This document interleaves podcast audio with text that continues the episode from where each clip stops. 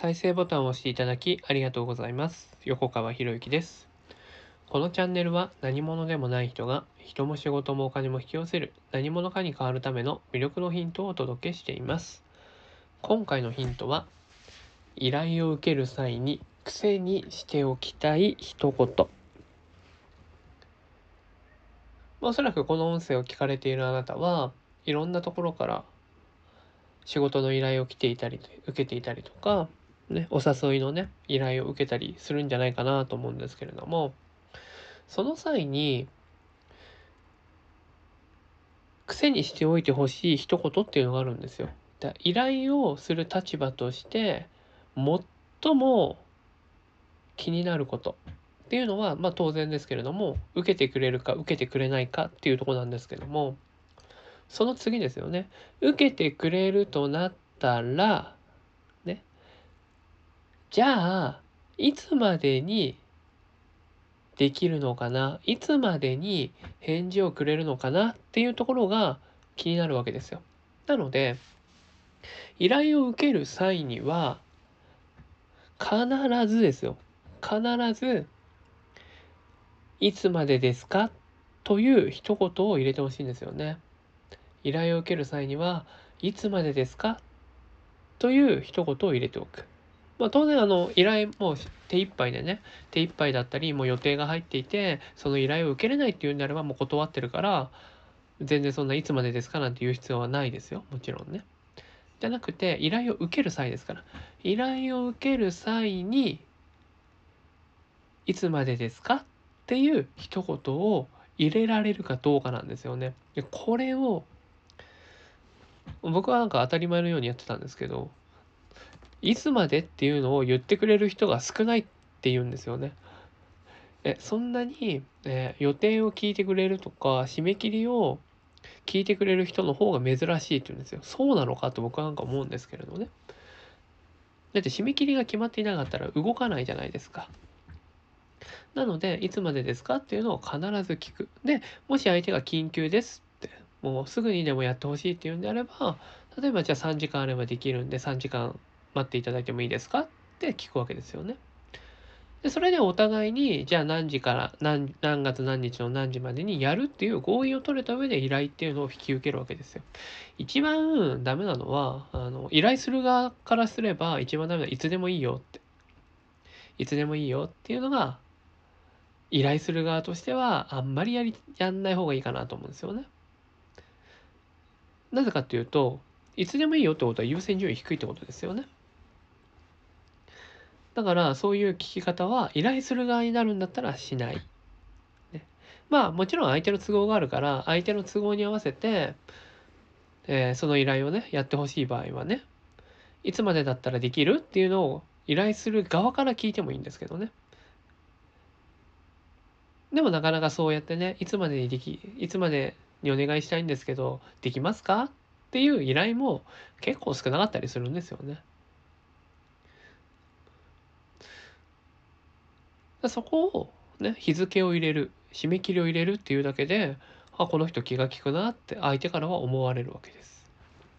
で依頼を受ける際にも同じでね、相手が日付だったりとか締め切りを言ってこないんであればいつまでいつまでに行えばいいですかとかねいつまでですかっていう一言を入れるっていうことですよね。だちゃんと依頼する側と依頼される側双方の双方の締め切りが一致してるっていうその認識してるっていうのはすごく大事なんですよね。でこれをやらないとね、タイムマネジメントなんてまずできないですよ。いきなり急に入れたところでね、急に依頼されて、で、その、ね、依頼に、依頼を引き受けた。それによって自分が本来やろうとしていたことがずれたっていうんであれば、それは依頼を受けた方、依頼を受けるっていうその選択がそもそも間違ってたよねって。まあそれを振り返りとかやるわけですよね。振り返りして、今日一日振り返りして、なんで今日一日終わらなかったんだろうって。っていう振り返りをした中で、あ、あの依頼を受けたからだ。っていうふうに振り返ることができれば、あ、じゃあ次は、ちゃんと締め切りを入れたりとか、今、ね、あの、今日は難しいから、明日でもいいかっていうのをちゃんと聞こうっていうふうな振り返りとかができるわけですよね。でよくね、まあこれ仕事ちょっとね、話変わるかもしれないですけれども、仕事が入りましたとか、予定が入りましたとか言う人いるんですけど、仕事や予定っていうのは、入れるものであって入ってくるもんじゃないんですよね。もう一回言いますね。仕事や予定っていうのは、入れるもので、入れるものであって、入ってくるものではないんですよ。ここすごいポイントでね、よく仕事が入りましたとか言いますけど、なんかね、仕事が入った、まあ仕事の依頼が来たんですよね、もちろんね。依頼が来たっていうんだったらわかりますよ。で、その依頼が来て依頼を引き受けたんですっていうんだったらわかるんですけど、でも全然違うんですよね。その予定が入りましたとか仕事が入りましたって言っちゃう人っていうのは。仕事や予定の方をもともとあった約束より優先してるからそういう言葉が出てくるわけです。だからもしね、万が一今自分のね、予定があって、で、その予定をずらさなければいけないようなものであるんであれば、先に入っている人にお伺い立てるべきですよねって僕なんか思うんですよね。だから僕とか結構聞きますよね。こういうふうなことを依頼されているんで、そっちを先に対応したいんですけれども、約束の時間ちょっとずらしていただいてもよろしいですかって。まあ、もちろんこうこういうこうこう理由があってってちゃんと説明するんですけどね。まあ相手からしてみたら、まあね、それをね、なんだよって思う人もいるでしょうけど、でもそれでね、なんだよって思う人とは縁が切れるわけですよ、そこで。ということは、ということは、仕事をよりやりやすく進めたく、よりね、進めやすくなる環境っていうのを、そうやって伝えることによって、作っていけるわけですよ。だから突然依頼がこうパンと来た時に、ね、どういう対応をするかっていうのはどどういう返答をするかっていうので相手はああの人に頼むとこうなるよねっていうのを感覚的に察知するわけですよね。であいつに頼むと面倒くさいなと思われる人は頼んでこないですからね。でもむしろそうやってねあの自分の頼んだことは早くやれよ最優先で早くやれよっていう人を排除することができる、寄りつかせなくなることができるっていうのを、まあ僕は、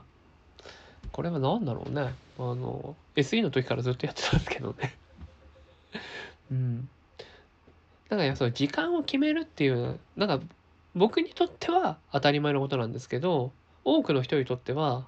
当たり前じゃないっていうか、そういう概念がないんですよね。だから、あなたにはその概念を入れてほしいなと。なので、まあ、依頼を受ける際、依頼をする際、まあ、どちらもそうなんですけれども、ね、時間を必ず決めると。その依頼をした瞬間に時間を必ず決めるということをやってほしいんですよね。で、できたら、できたら、ね、あの、メールとか、メッセージとか、文面で残すっていうのはすごい大事で、口でね、こうやってね、えー、まあ、録音で残せるんだったらいいんですけど、録音で大体残さないでしょ。残さないんで、ね、口約束ってなかなかね、あの、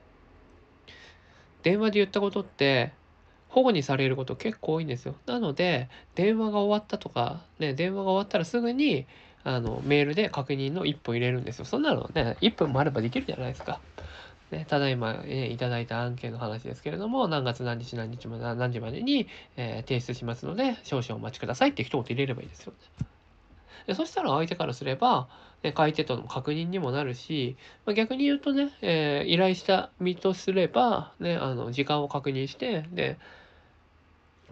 相手から返信、相手からそういう確認の返信がないんだったら、じゃあ何月何何日までにお願いしますねっていうこう文面のやり取りをしとくっていうね、それを残しとくんですよね。いや、すごい細かいのかもしれないですけれども、ね、そういうその一つ一つの、えー目に見えないものを見える化するっていうその小さな小さな積み重ねっていうのが仕事の正確性を高めたりっていうところにねつながっていきますんで是非ですね、えー、依頼を受ける際とかね、まあ、今回の話を採用していただけたらなと思います。はい、今回は以上になります。このチャンネルでは一人一人が大切な人を幸せに導く世の中にするため、あなたの人生経験で培った魅力を生かして何者かとして活躍してほしい、そんな思いで配信をしています。このチャンネルの音声を隠さず聞いていただくと、魅力ある人たちの考え方や立ち居振る舞いがわかり、人も仕事もお金も引き寄せる何者かに変わっていくことができます。ぜひチャンネルフォローやお友達へのシェアをしていただいて、一緒に何者かになることを実現できたら嬉しいです。魅力のヒント、今回は以上になります。最後までお聴きいただきありがとうございました。また次回お会いします。横川博之でした。